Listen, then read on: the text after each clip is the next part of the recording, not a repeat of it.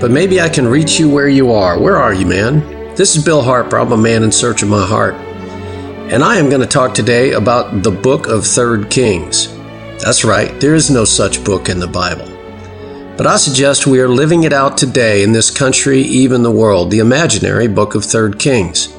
So back to the real books of the Bible, the books of 1st and 2nd Kings are the story of Israel's decline, whereas 1st and 2nd Samuel document Israel's shift from corrupt judges to the righteous leadership of David. Kings shows how Israel divides and falls into the hands of her enemies. The rise and fall, the rise and fall. It's kind of like a sine wave, okay? But the rest of these books document the way these kings and even those who followed lead God's people to worship and holiness and surrender. And each king is remembered according to whether or whether not they led Israel to worship God or worship idols elsewhere. So, my question, my point, my suggestion is Has God told the story of the nation of Israel as a template for the history of the world, of this country? I think so. That's why it's all there. And is the book of Third Kings the story of this nation? If so, where would it begin? With Washington, with Lincoln, with Reagan? Or the real drama happening in our country today. You see, without going into the leadership of this country or the attitude and character and idolatry of our nation, our people, I see this period of history as the imaginary book of Third Kings. Yes, decline. You can do the math pretty easily. So I take a look. Maybe you should take a look around at the attitude, character, and idolatry of our people, our nation. I've been there. Indeed, I was on my knees weeping at my sin and my actions and the man that I had become. And it was a big turn. It was about 18 years ago. So I've been there.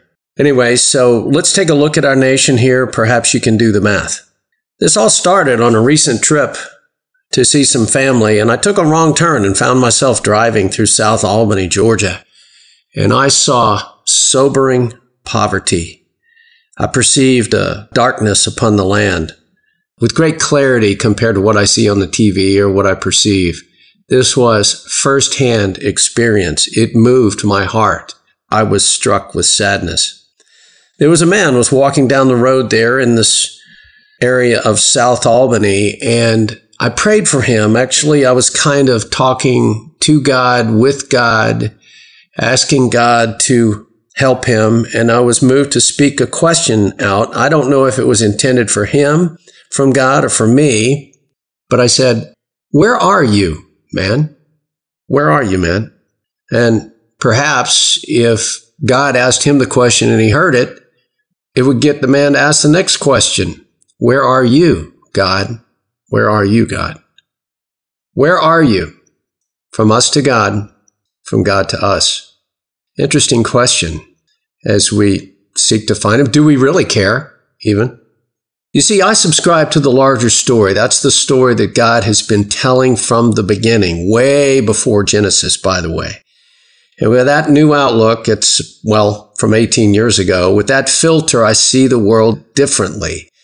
I see this world at war in the context of a warrior, the battle for my heart, that I would not be distracted to worship idols and fall away and to battle for the hearts of others, to fight for the hearts of others, to share my heart and hands and compassion and story, to awaken those who may be hungry, to even awaken their hunger, and for those who are aware of their poverty and seek more. More than just physical poverty, there's spiritual poverty, there's darkness upon the land, and it really does break my heart and moves me to a bit of fear now. However, I turn to God and trust Him really but it has moved my heart to share this now, the story of the imaginary book of Third Kings. I also think we found a way, or I've found a way to light up the heart. It seems when I speak of being in search of my heart, what I'm really seeking is to integrate my heart, mind, soul, and spirit. And it's come up a lot lately that I've found some science here and involved in the right brain versus the left brain. Once again, you may have heard this before. You see, in general, the left brain is the analytical, concrete, the logical side of our brain. And the right brain is the intuitive, creative, emotional. In general, that's true for us humans. But recent discoveries indicate that for lasting change to occur, isn't that what we're after? A changed life, a changed outlook, freedom from addiction, freedom from hate and anger, to be a better husband, a better wife, a better student. All of these things, we're looking for lasting change to occur. Would that be the growth, maturity, and sanctification of a Christian? Yes, it would. Anyway, for lasting change to occur, both halves of the brain need to be engaged. They've discovered this recently. And I've said this already. I am in search of my integrated heart, which means really I'm in search of both halves of my brain. And I found a piece of it there in the feeling that I drove through South Albany. It was a feeling of sorrow. It was a feeling of urging to continue this fight for others' hearts. The sobering poverty. Where are you, man? yeah, I hear God asking that to me as well. Where are you, God? I have found him to be a lot closer, and I hope he's finding me to be connected.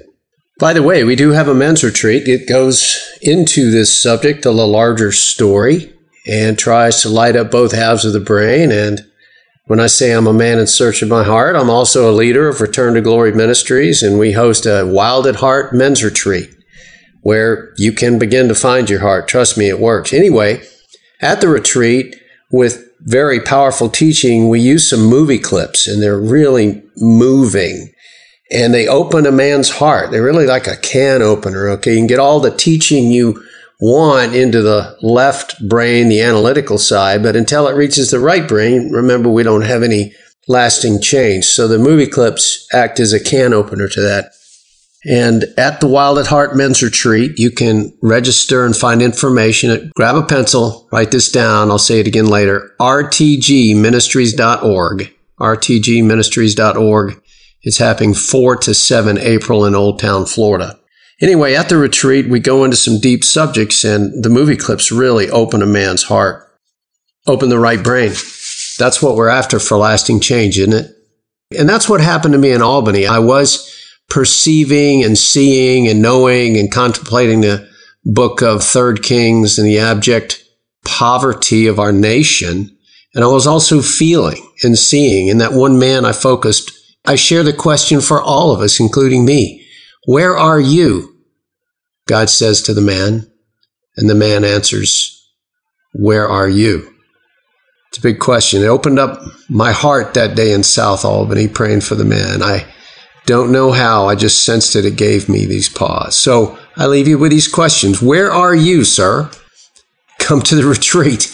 You may find out where you are and you may find out where God is and get us to ask the next question Where are you, God? Again, that retreat, 4 to 7 April. Write this down rtgministries.org. rtgministries.org. I am Bill Harper. I'm a man in search of my heart. I think I'm finding more of it every day, and I'm trying to reach out and help others. That's why we do this men's retreat.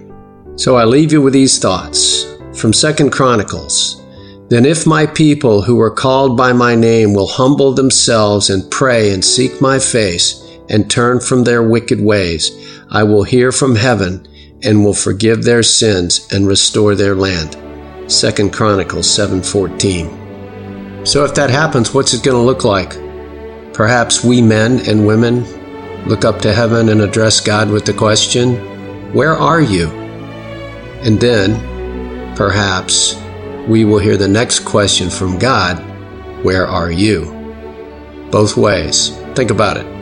I'm in search of my heart. I hope you can find yours. This is Bill Harper. Have a great day.